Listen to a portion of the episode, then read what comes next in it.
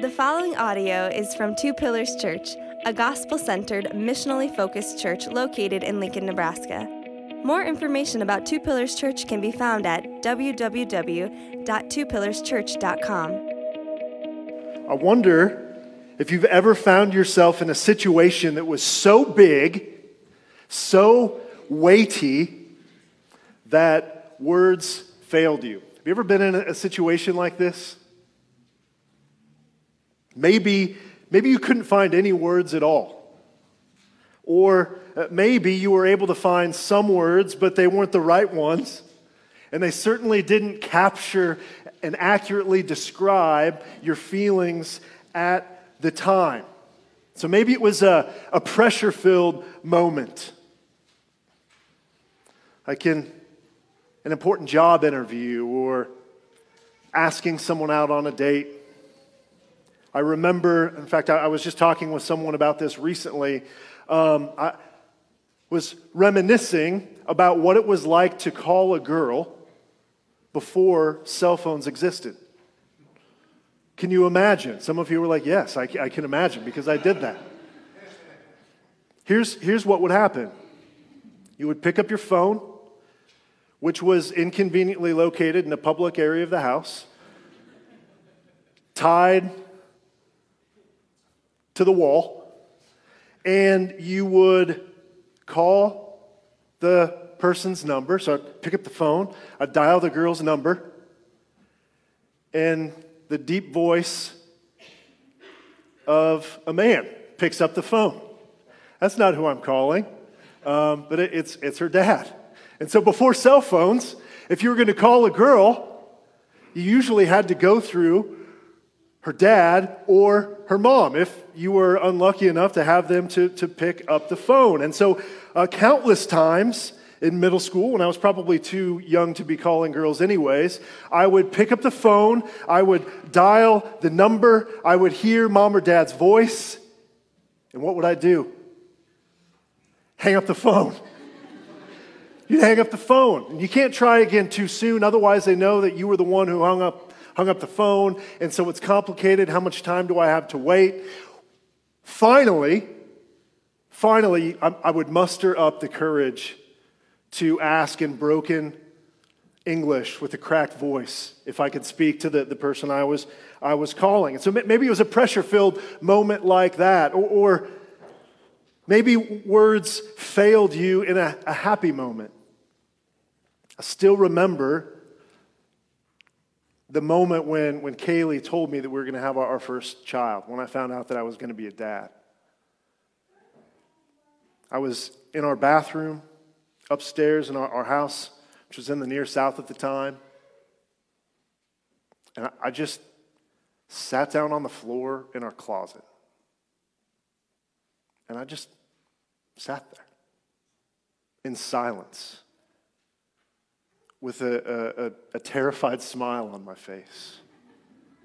Eventually, mustered some words to, to pray to God and to, to thank Him and to ask for His help. But, but words just completely and utterly failed me in, in that moment. And so maybe words have failed you in a, a big, happy moment, or, or maybe it was a, a sad and grief filled moment. I, I, I remember the day my, my grandpa passed away, the, the, the best, greatest, strongest man I've ever known.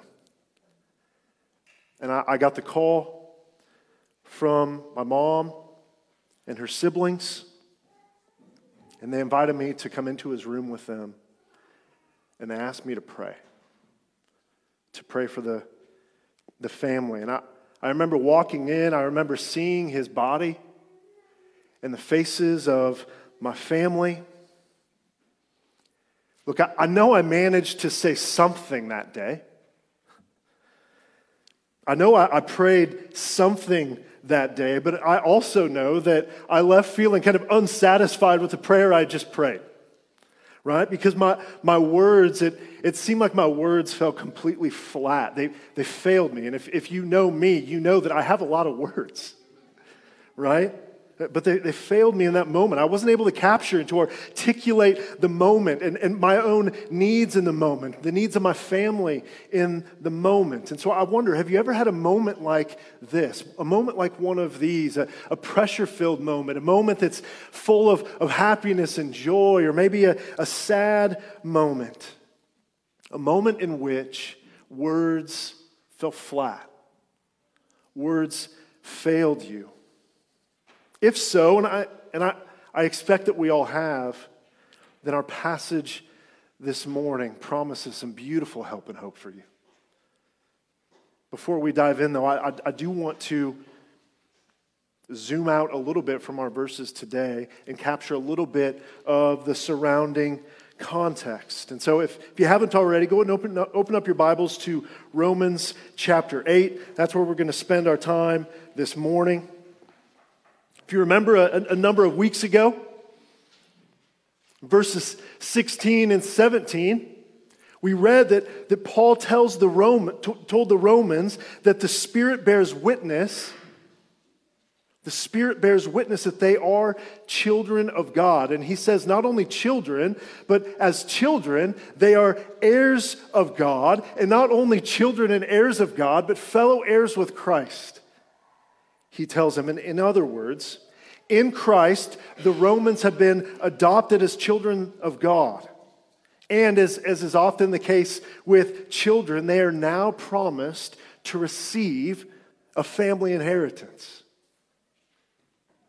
But then he adds, he adds this provided we suffer with him, that is, with Christ, provided we suffer with him in order that we may also be glorified with him. So then, as, as heirs with Christ, they will one day receive their inheritance and be glorified with him. Their, their inheritance is glory. But the day for them to receive their inheritance has not yet come. You see, the Romans find themselves standing between the already on the one hand and the not yet on the other. You see, they are already justified by faith. They've already been set free from the law of sin and death. They're already indwelt by the Holy Spirit of God. They've already been adopted as children of God. They've already been made fellow heirs with Christ by way of their union with Him. And still, they've not yet fully realized their inheritance as theirs. You see, as, as children, it's already as good as theirs. There's no doubt that it's coming their way. But they don't yet have possession of it. And so they wait. And Paul is clear here about what the waiting consists of. You see, for the Christian, the road to glory the road to our inheritance is marked with suffering. This was true for Jesus, and it's true for the Romans. And look, two pillars, as we sit here this morning, while we are separated from the Roman Christians that Paul writes to here by centuries, we're still traveling the same road that they were. We're still traveling this same exact road as we wait in the tension between the already and the not yet. We too, through faith in Jesus, have already been adopted as children of God. We too are now heirs with Christ. And one day, we too, with the Roman Christians, we will receive our inheritance and be glorified with Christ. But for us, much like the Romans that the day hasn't yet come. And so we also we're living in this tension between the already and the not yet. We too are traveling the same road to glory. That same road which is marked with suffering. Suffering that comes from living in a world stained and marred by sin. Suffering that comes as a, consequence of indwelling sin in, in our lives in the lives of our brothers and sisters around us. Suffering that comes from bodies that break down and are susceptible to death and disease. While all of these things are true, I, I think that a type of suffering that Paul has in mind in particular here is, is suffering as those who belong to Jesus in a world that is hostile to Jesus.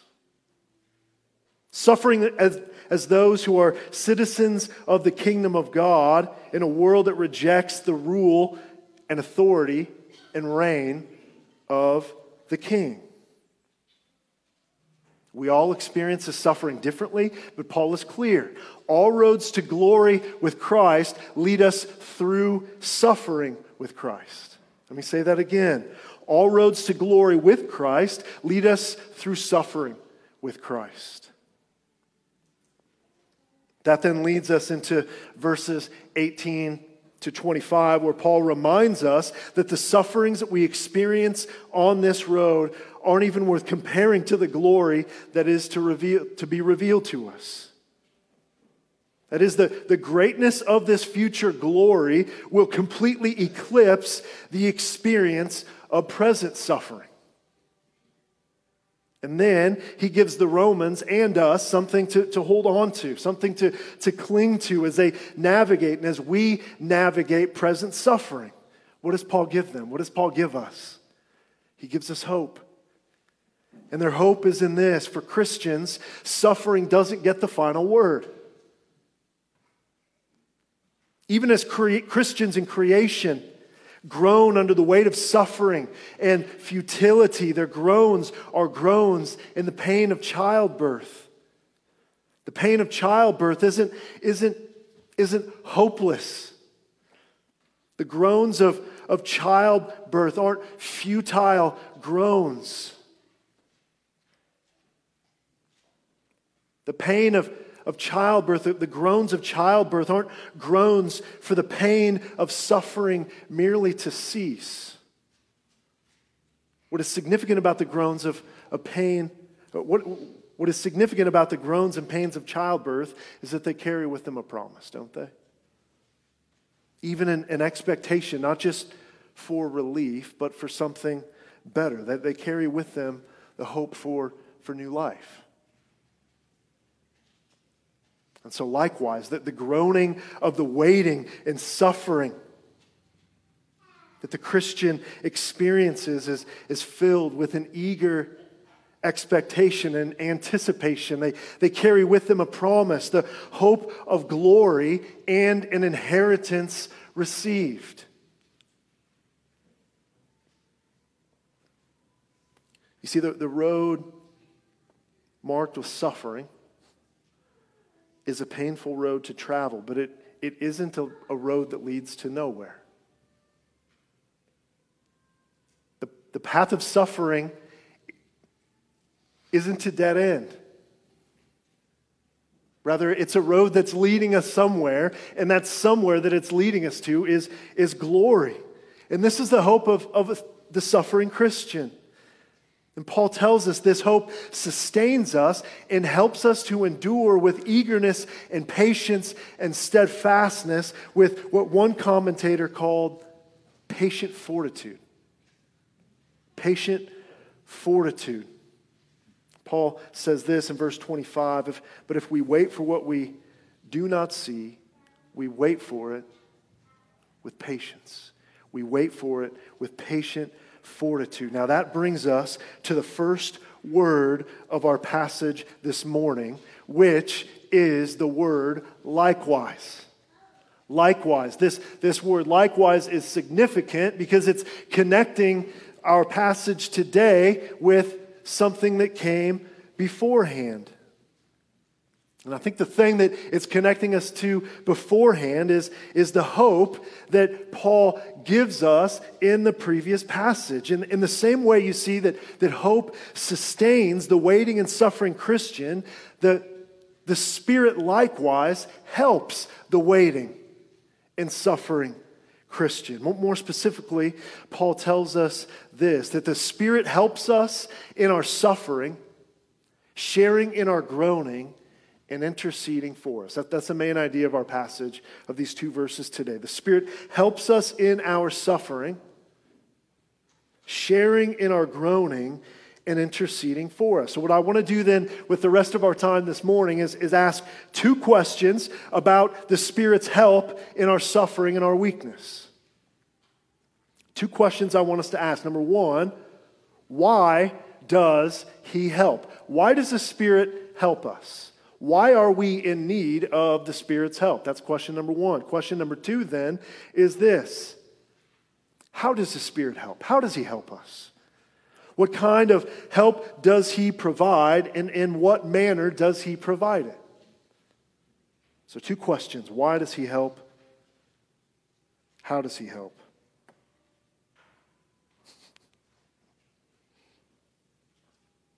Give me a quick minute here. This is strange.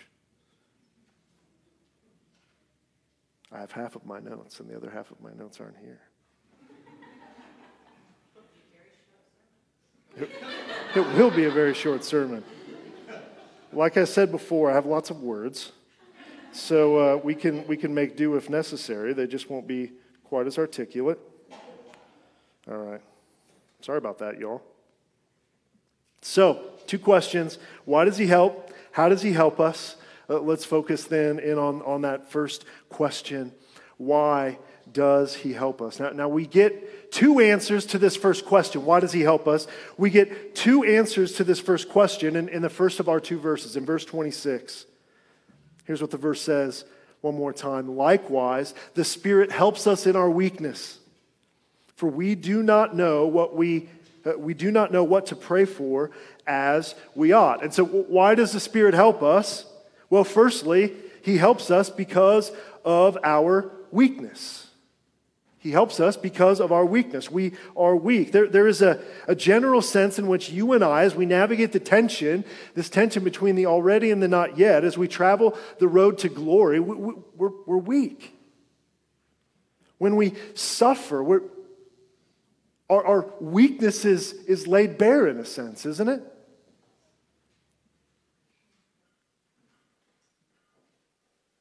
As we wait, as, as we suffer, we're, we're reminded that we're finite. We're limited. We're, limited in time and, and energy. We're, we're limited in our perspective and the suffering that we are enduring. We're, we're weak. We have insecurities and insufficiencies. We're, we're weak. We're, we're, we're fallible. While we're no longer slaves to sin, we, we still struggle with the very real reality of indwelling sin. And so we're still prone to wander from the Lord, prone to stray from his promises. We're, we're tempted to set our trust and our hope on people and things around us instead of setting our hope on the one true God who promises to be our help. Our, our minds and our bodies are weak. They break down with age. They're susceptible to, to disease and sickness and chronic conditions. And as we've already said, along with all of this, we're pilgrims on a journey that is marked with suffering. And so we're weak in our suffering. And so when we're suffering the grief of loss,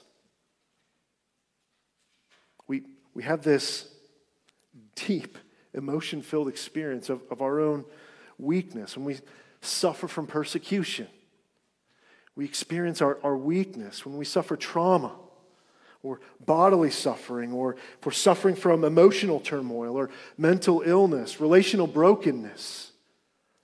Think about it. All of these things highlight our fallenness, our weakness, and our, our vulnerability. One commentator describes this weakness more broadly as what he calls the totality of the human condition. The totality of the human condition is, is weakness in a sense. He says this is uh, the, the, the creatureliness that characterizes the Christian.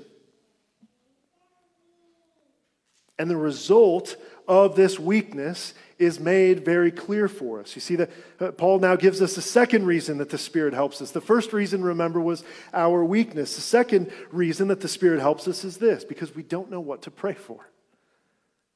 We don't know what to pray for. Or as Paul puts it, for we do not know what to pray for as we ought.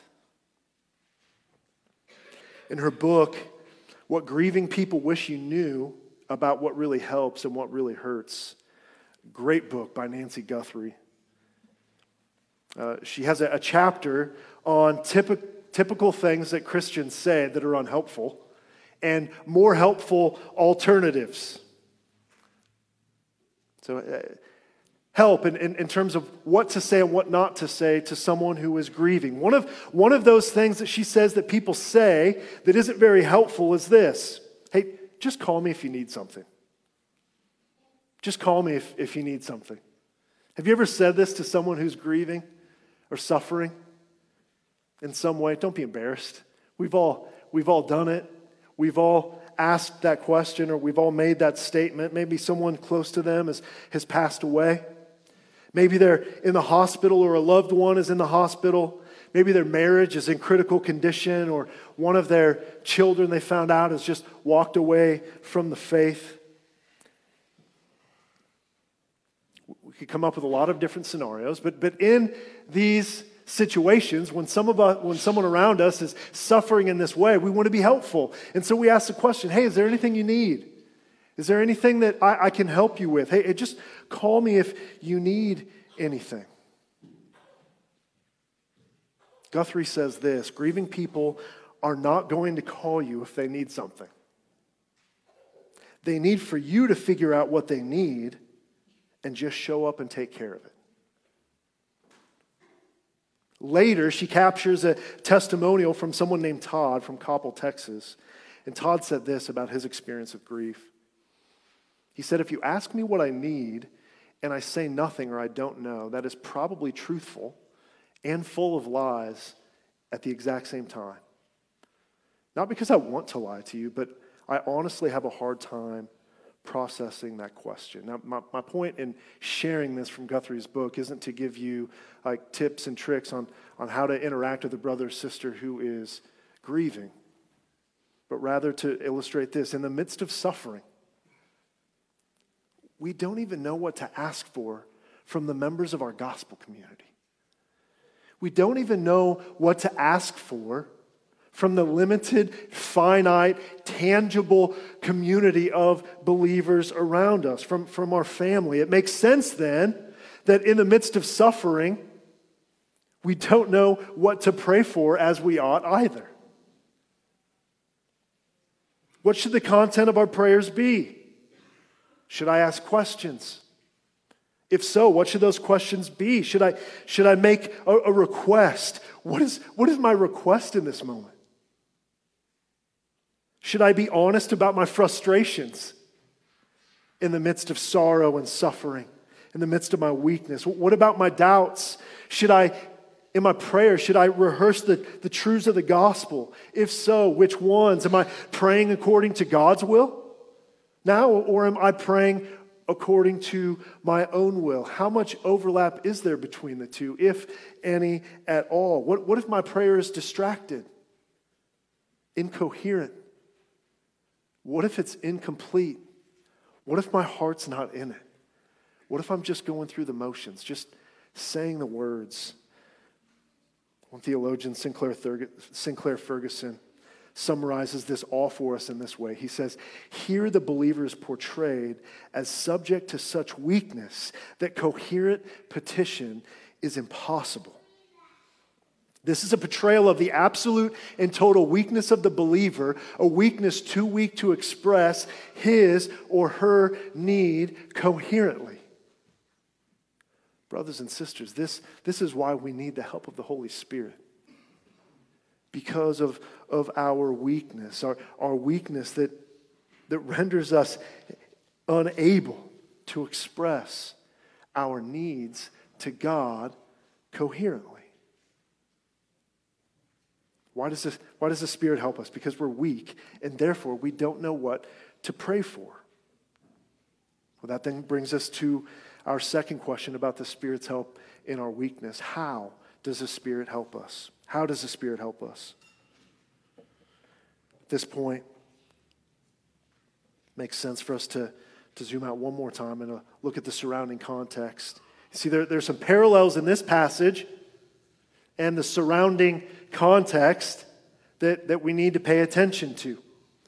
So, in verses 18 through 27, uh, focus in on those once again. We, we, see three main subjects. Three main subjects. We, we see creation acting, we see us acting, we, us, and thirdly, we see the Holy Spirit acting.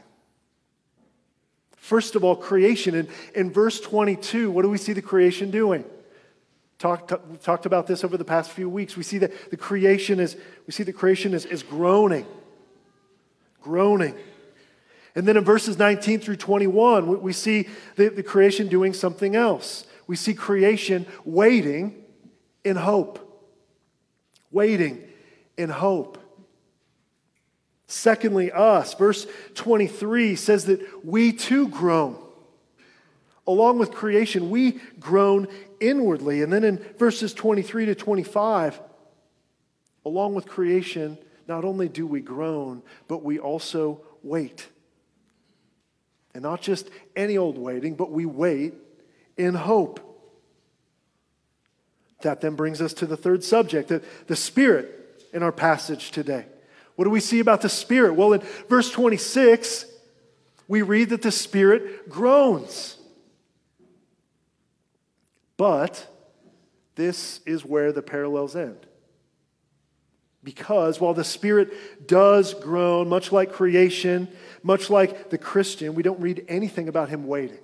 We don't read anything about the Spirit hoping.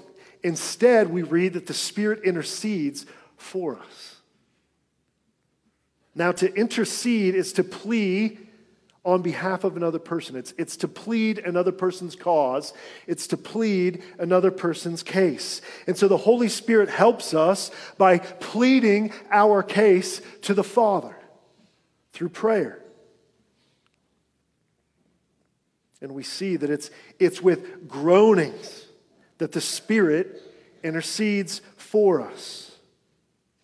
Paul writes again, verse 26, that the Spirit Himself intercedes for us with groanings too deep for words. What I think this phrase, too deep for words, means here is that the, the, the Spirit's groanings are, they're, they're unspoken groanings. They, they aren't verbally articulated groanings.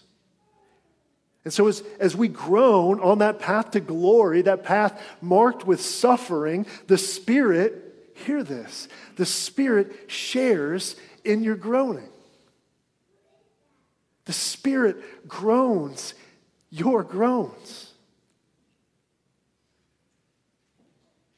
In our weakness, while we struggle to put our groanings and our needs into words to the Father,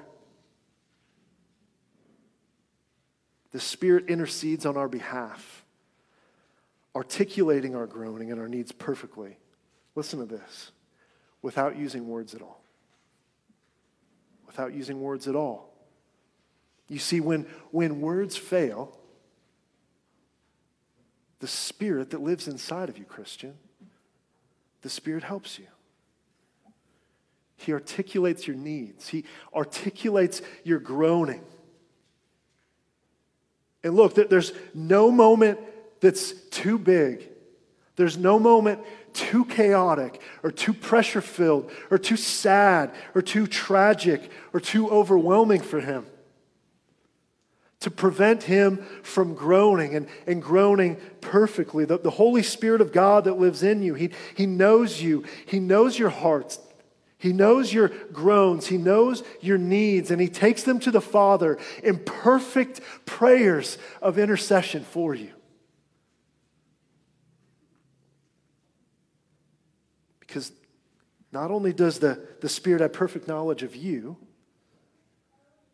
but He also has perfect knowledge of the Father. Now, before I get on to that point, here, here's a, a, quick caveat I, I want to make here. Look, this, this passage isn't giving us license to pray less. I just want to be careful to, to, to say that. This, this, this passage isn't giving us license to pray fewer prayers. what this passage is, is giving us permission to do is to pray imperfect prayers, knowing that the Spirit who lives in us is our helper, that he shares in our groanings and intercedes perfectly on our behalf because he, he has perfect knowledge of us, right? And also perfect knowledge of the Father. Take a look at verse 27. And he who searches hearts knows what is the mind of the Spirit. Because the Spirit intercedes for the saints, how? According to the will of God. Romans 8, I encourage you, when you leave here today, when you go back home, read Romans 8 again. We're, we're, we're, we're slow rolling this as we, we work carefully through Romans 8. Pay attention to how beautifully Trinitarian Romans 8 is. The Father, the Son, and the Spirit working together in this perfect unity, this, this perfect harmony. And we get a taste of that here in verse 27, which captures the beautiful unity and harmony that exists between God the Father and God the Spirit. See, he who searches hearts, he who searches the very dwelling place of the Holy Spirit that lives in his people, also knows the mind of the Spirit. You see, God searches the hearts of, of you and, and me, and he also knows the mind of the Spirit that dwells there. The Father knows the mind of the Spirit, so as the, the Spirit intercedes for us, sharing in our groaning and articulating needs perfectly, yet without words. The Father knows and, and hears, so to speak, what the Spirit is saying, what the Spirit is, is groaning. The Father knows and hears the Spirit's interceding prayer. But that's not all. We're also told here that the Spirit intercedes according to the will of God. And this is important. This is important because there's, there's a difference between praying according to the will of God and praying uh, not according to the will of God. Uh, John writes that in, in his first letter.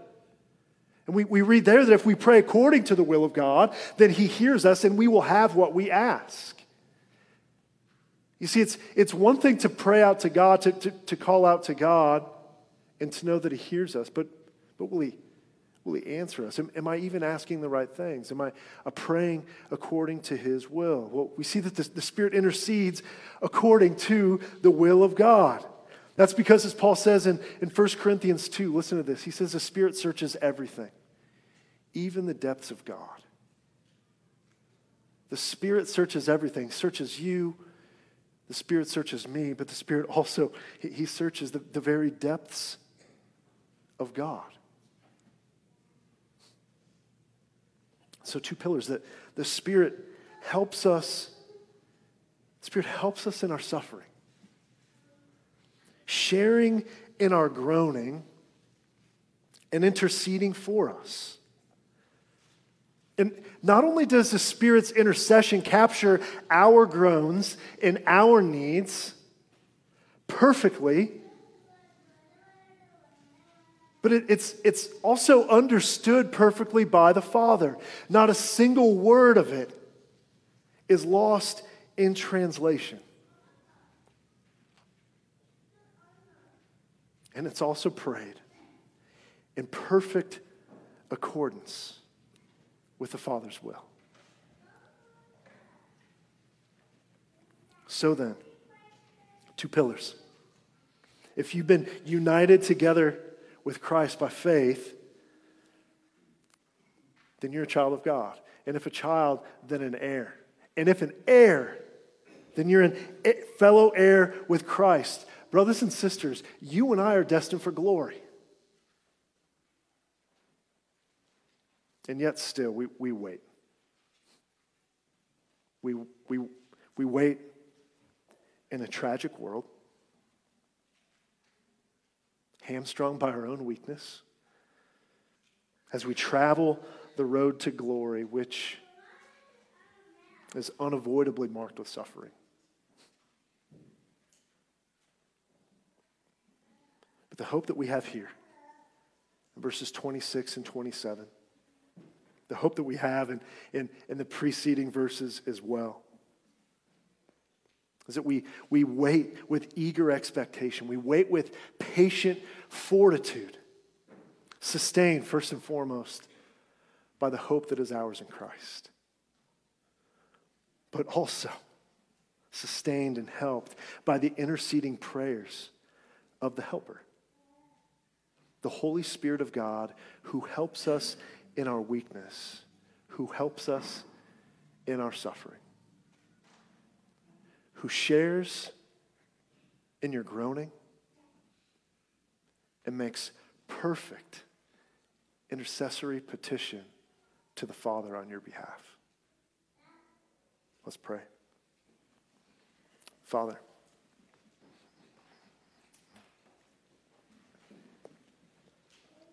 every now and again, I come across a passage and I'm, I'm looking for the what then, the what next. What practical thing do I, I take from this passage that I, I can put into action tomorrow, today? And I, I love when I arrive at a passage like this because I, I, I think our practical takeaway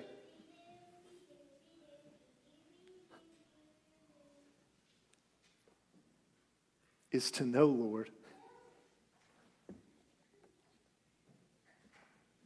that you are our sustaining grace. And that it's, it's not our own prayers that sustain us in the midst of suffering, on the, on the path of, of, of suffering as we wait for our inheritance. So we, we don't have to leave here today and to muster better, more perfect prayers. But Lord, we can leave here today praying our imperfect prayers, knowing that your spirit that lives inside of us is interceding on our behalf at the same time. Perfectly capturing that which we can't capture. Not bound to the language that, that we fumble with as we attempt to articulate our needs to you. And he does so in perfect accordance with your word, with your will.